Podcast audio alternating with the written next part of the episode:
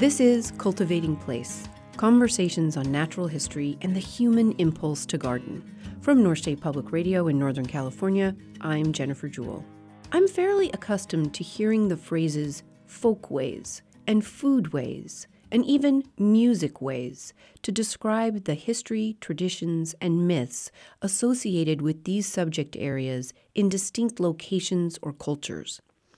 Only recently have I come to think of the history and traditions one brings to the garden or gardening as our garden ways, and the garden ways of other people are endlessly fascinating to me as one lens by which we see the world, one lens by which others can learn something of importance about us and who we are. When my children were small, we had a fabulous storybook entitled The Ugly Vegetables, written by author Grace Lin, whose parents were Taiwanese immigrants to the United States.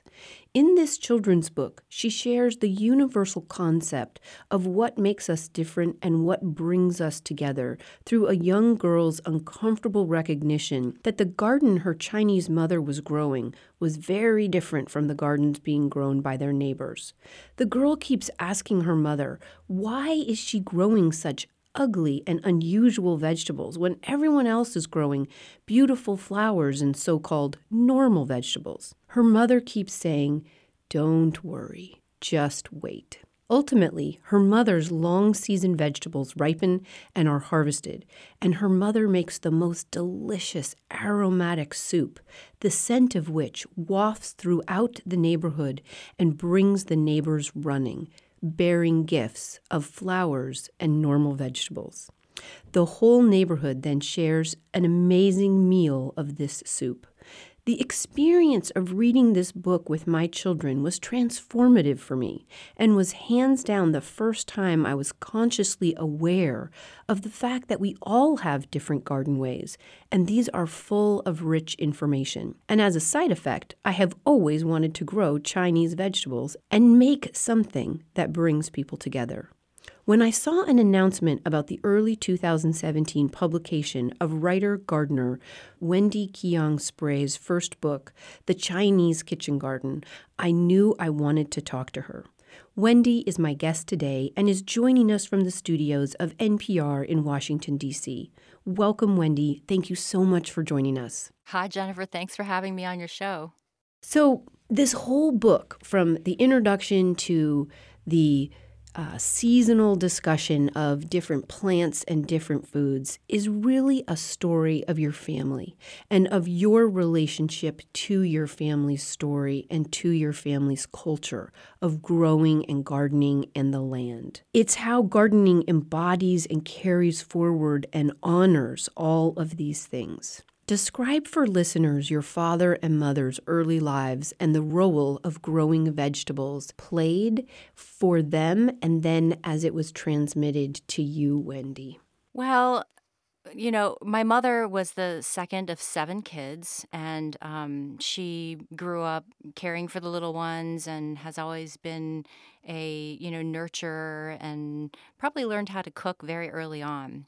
Um, she and my father actually are both from neighboring villages in Shandong, China, and eventually made their way to Hong Kong. My mom got there first. Um, and so that, to me, having been to Hong Kong several times, explains the very foodie culture of both of my parents. Um, my dad the I would say the role of vegetables was probably stronger in his life because um, he really farmed for survival. He grew up during a tough time with the onset of communism, finally reaching this rural village in China, and uh, he need they his family needed to grow everything that they ate. So. Um, the gardening, gardening, and the farming was both a necessity and, an, you know, um, played an important role in their lives. The early descriptions, especially of gardening and cultivating food that your father experienced as a boy, was so profoundly moving.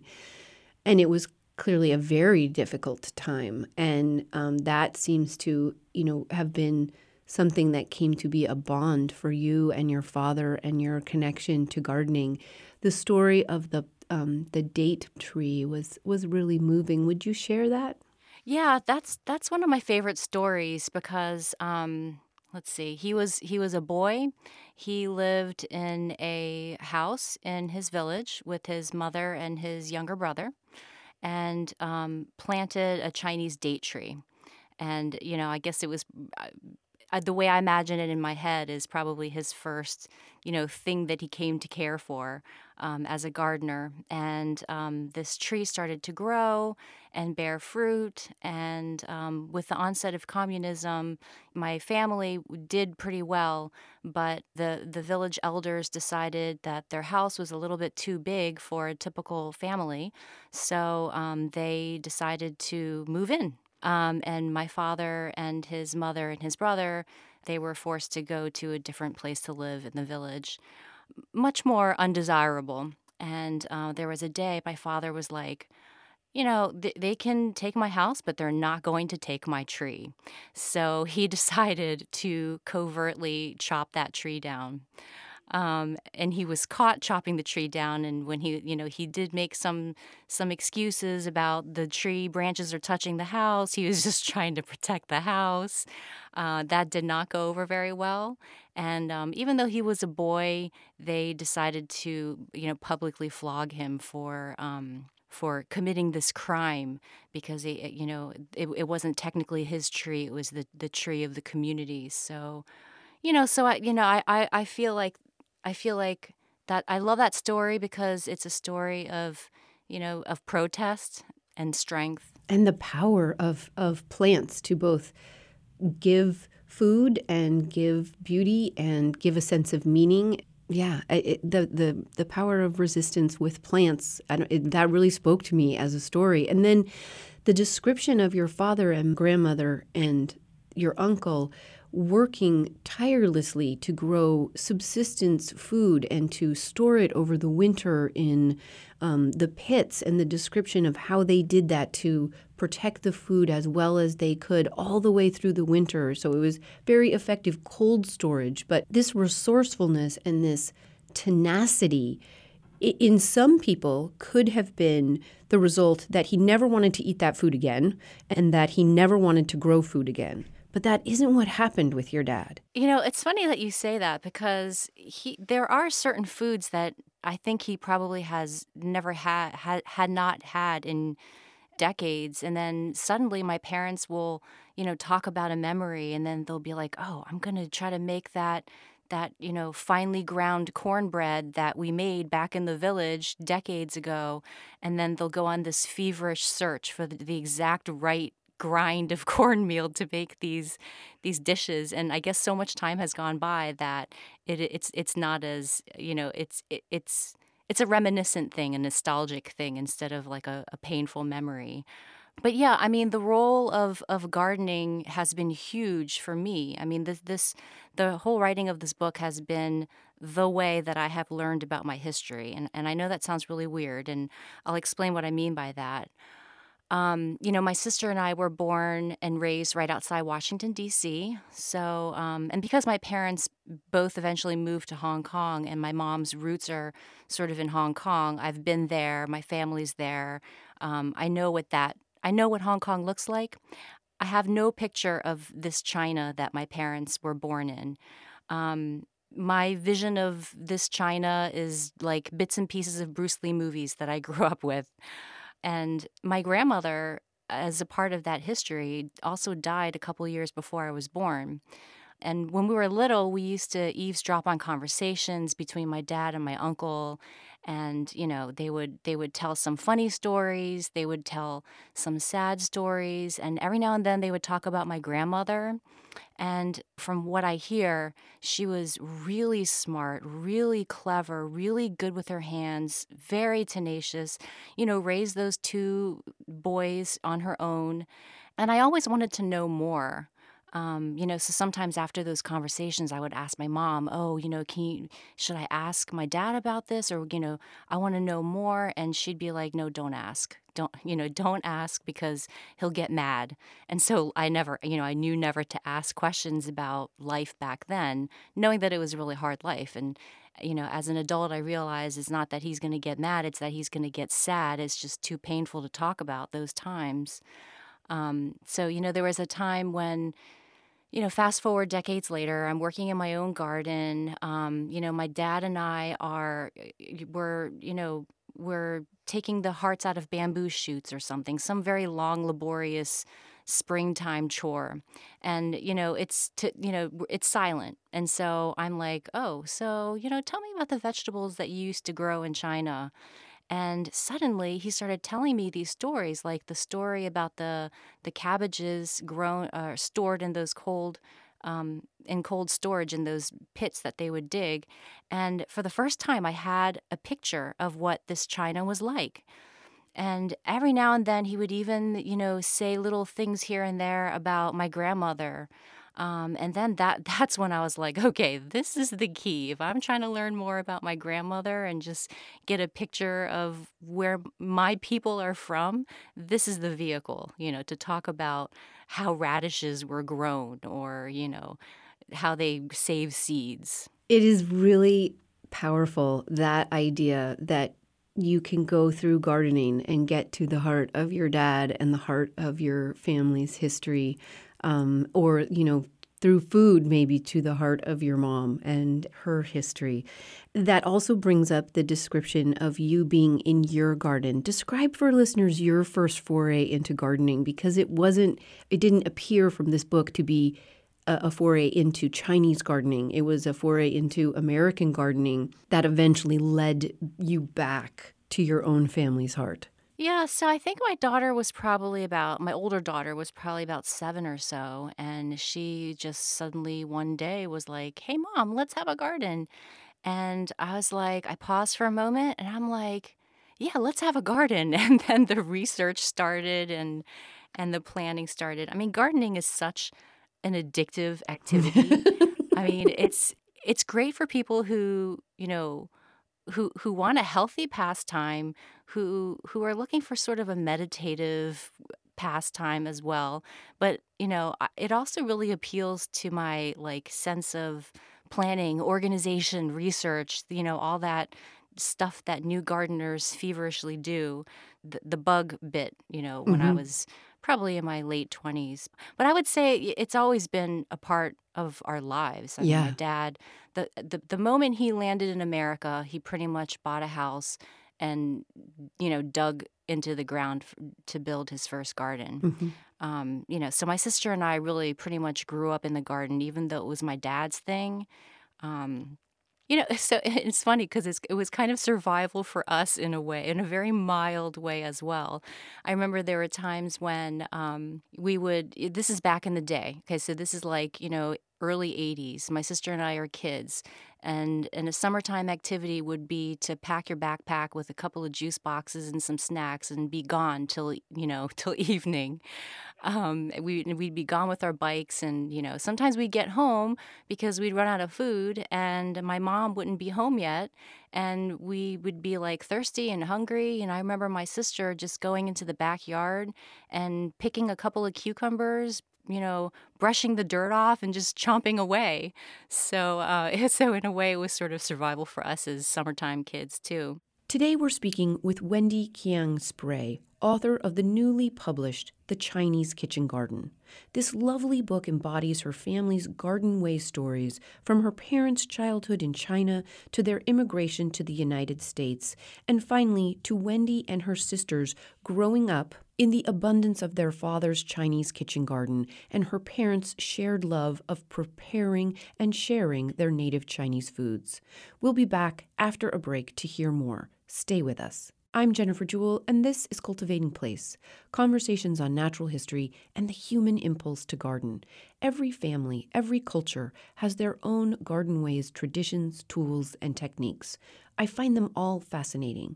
Today, we're joined by Wendy Kiang Spray, who is sharing with us her own family's Chinese and now Chinese American garden ways stories. We're back after a break. Welcome. You started this garden with your daughter, and ultimately it brings you into a much closer connection to, to your dad. And to whereas you grew up in and around the garden, you didn't necessarily garden as children. And so in your late 20s, you have this sort of aha, and you think, wait, this has been around me all my life. I know more than I think I do.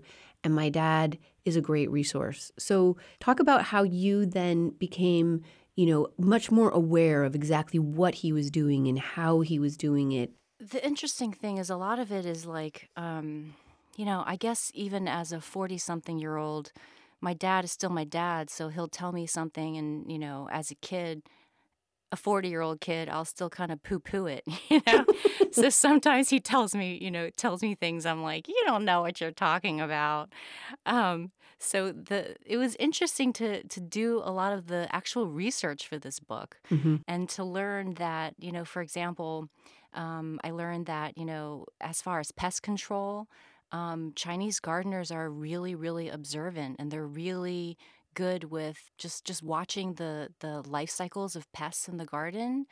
Um, and then and, and growing things around that around those times and as i read that i noticed that yeah my dad does that too like there was one time we were walking around the garden he was showing this and showing me this and showing me that and he was talking about the um, these these what what what they call big onions. They're like gigantic bunching onions. They almost look like leeks.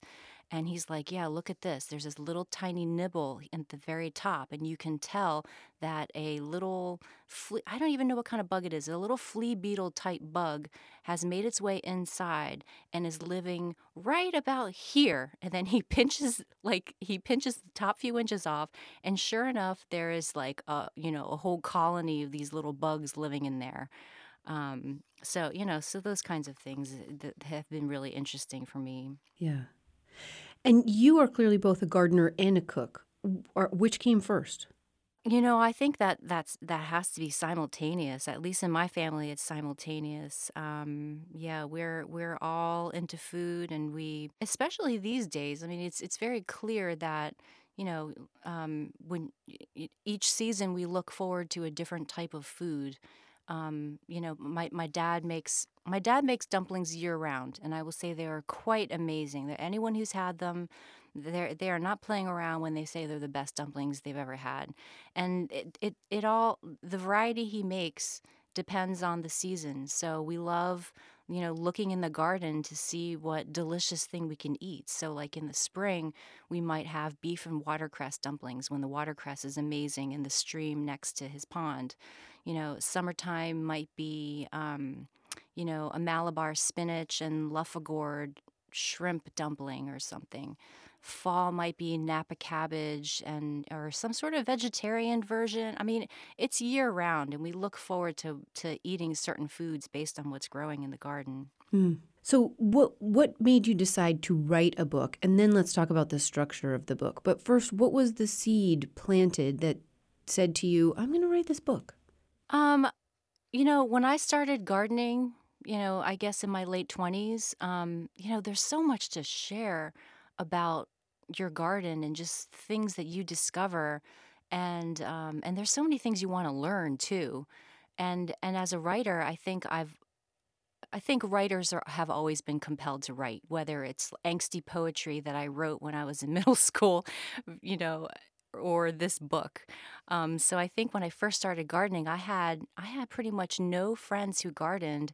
So one day I started a blog, which was a fantastic outlet for me because I could take pictures, I could share um, what was going on, I could you know interact with people. So and and and I actually you know the blogging community is so fantastic. I've I've interacted with people pretty pretty much from every continent.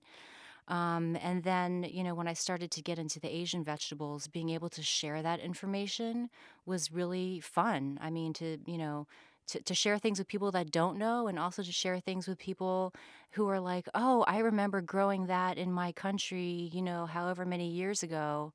Um, and then I think from there, it was just natural to want to put it all together in a book. Yeah. And you've structured the book in such a lovely way. D- describe the elements you include sort of throughout the whole book, but then in each profile. It's set into chapters by season. So, um, and actually, it has a lot of really great um, information for beginning gardeners too. So I begin each chapter by talking about what's going on, and what chores I'm doing, and um, and you know just sort of you know information about about gardening in general. So if you had no experience, you could pick it up and really learn a lot about gardening. Mm-hmm. Definitely, there, your your coverage of soil and compost and siting very comprehensive. And that was really fun to write about too, because though I wanted to share these stories about the Chinese vegetables, I also just love gardening and love sharing basic information about about that with the world too. So. Um, so there's you know gardening information and um, each vegetable um, starts with you know some story and i feel like it's just was just such a fun thing to do it, it was no work at all to be able to take a vegetable and introduce it by talking about um, you know my favorite restaurants that have pickled daikon radish, for example, or um, some interesting stories about the bitter melon, for example. Um, and then I go into how to grow the vegetable um, and, you know, tips and tricks, and also how to cook the vegetable, um, how to prepare it. And I think that's probably um, the the cooking the cooking and preparing part I've I've got a I've gotten a lot of really great feedback about um, feedback on. There are people who are like, oh, I go to the Asian supermarket and everything looks so interesting, but I have no idea what to do with it. So I feel like the book, you know, it, it could almost be used as a handbook to help you figure out how to prepare these things. I did also include about 18 recipes and that was super special for me. Um, most of them are my mom's recipes, so they're they're all they're all traditional. They're all really good, and that gave me an opportunity to, you know, connect with my mom and and actually um, record all of these recipes. So I feel really good about having them recorded just for me and my family. Yeah and I do, you know, even though the the recipes are like traditional recipes, I do give a lot of advice about how you could use these vegetables in your own kitchens with your own recipes as well. And I love so for each vegetable included in the book, there is both the Mandarin name of it and the Cantonese name of it, including how to write it in traditional characters. And then the nutritional and medicinal aspects of the vegetable uh, I thought were really great additions to the description of each one, even ones that I am familiar with, like the watercress. It made for very interesting reading. The growing of them, which you do through the seasons um, in the in the course of the book, you you do in what is called, or your father does in what is called this Chinese intensive bed way. Would you describe the Chinese intensive bed and um, give a sense of, of what that what that is and what that technique includes? Um, you know, I would probably best describe it as as similar to uh, to like a double dug in ground bed. So his his um his, his garden beds are in ground. They sort of are are with raised lips, and um, the the actual planting bed is um, it started by by being double dug. So he'll dig dig out as you know sh- up to the depth of a shovel, um, move that soil into the next bed, and then dig down another layer so th- the soil is really pretty deep and loose. Um, and you know, and he, you know, his his garden really kind of makes me jealous for many reasons. It's neat. It, it, it's not covered in you know bags of mulch like my garden might look like. Um, it's really large. It's in full sun. There's a tall fence around it. It's edged with daylilies, which we actually eat. We actually eat the daylily buds. When he needs a supplement, his garden, you know, when there's a lack of rain, he actually pumps water from the pond. So I'm thinking that must be just, you know, oozing in fertilizers, natural fertilizers. Yeah there are so many stories that move me in your book, Wendy. Um, you know, your sister saying to you, "You are finally sharing our family story." Uh, was it made me want to cry and think Aww. about think about my own sisters and my own parents and the way you know gardening and food and all those things come together. The range of vegetables and types of produce and how to grow them throughout the book are really comprehensive and enticing. My 15 year old daughter and I went through the book, dog earing every recipe we wanted to try and every one of the vegetables we wanted to, to try to grow to see if we, especially the ones that we weren't familiar with, like mm-hmm. the long beans or the bitter melon. I think those were two of our, our favorite ones to think about trying. In the end, you have a beautiful pullout, and it kind of pulls together this idea of culture and family and garden ways and why it's meaningful to us. It's um, called Good Luck in the New Year. Would you please read a section of that for us? Sure. Um, this is the section that where I explain um, why sometimes when you watch a Chinese lion dance at the New Year, the lion s- swallows this head of of cabbage and spits it out. So this is from that section. My favorite tradition is the Chinese lion dance, a beautiful and colorful martial art form with bright ornate costumes and drumming so intense you can feel it in your heart. The performance culminates with someone feeding the lion a real head of cabbage, which is choy in Cantonese, which is also a homophone for fortune. A long dramatic pause follows, punctuated by a soft clattering of the gongs during which the lion is chewing. Then the cymbals clash loudly and the drums resume beating as the lion spits out the shredded cabbage, showering fortune on the people. Thank you so much for being with us today, Wendy. I really appreciate it. Your book is beautiful and a wonderful sharing of garden ways and food and family. Thank you, Jennifer. Wendy Kiang Spray is a gardener, cook, writer, daughter, sister, and mother, making her home and garden in the Washington, D.C. area. She joined us today from the studios of NPR DC. Wendy's first book, The Chinese Kitchen Garden, is published by Timber Press. Join us again next week as the conversations continue on the many ways people engage in and grow from the cultivation of their places. Thank you for listening. For this week's audio archive or to subscribe to the podcast, please visit mynspr.org. For more information, including many photos, please visit jewelgarden.com. For daily photos and more, follow Cultivating Place on Instagram and Facebook. Cultivating Place is a co production of North State Public Radio and jewelgarden.com. The program is made possible in part by the Stanley Smith Horticultural Trust. Our producer is Sarah Bohannon. Until next week, enjoy the cultivation of your place. I'm Jennifer Jewell.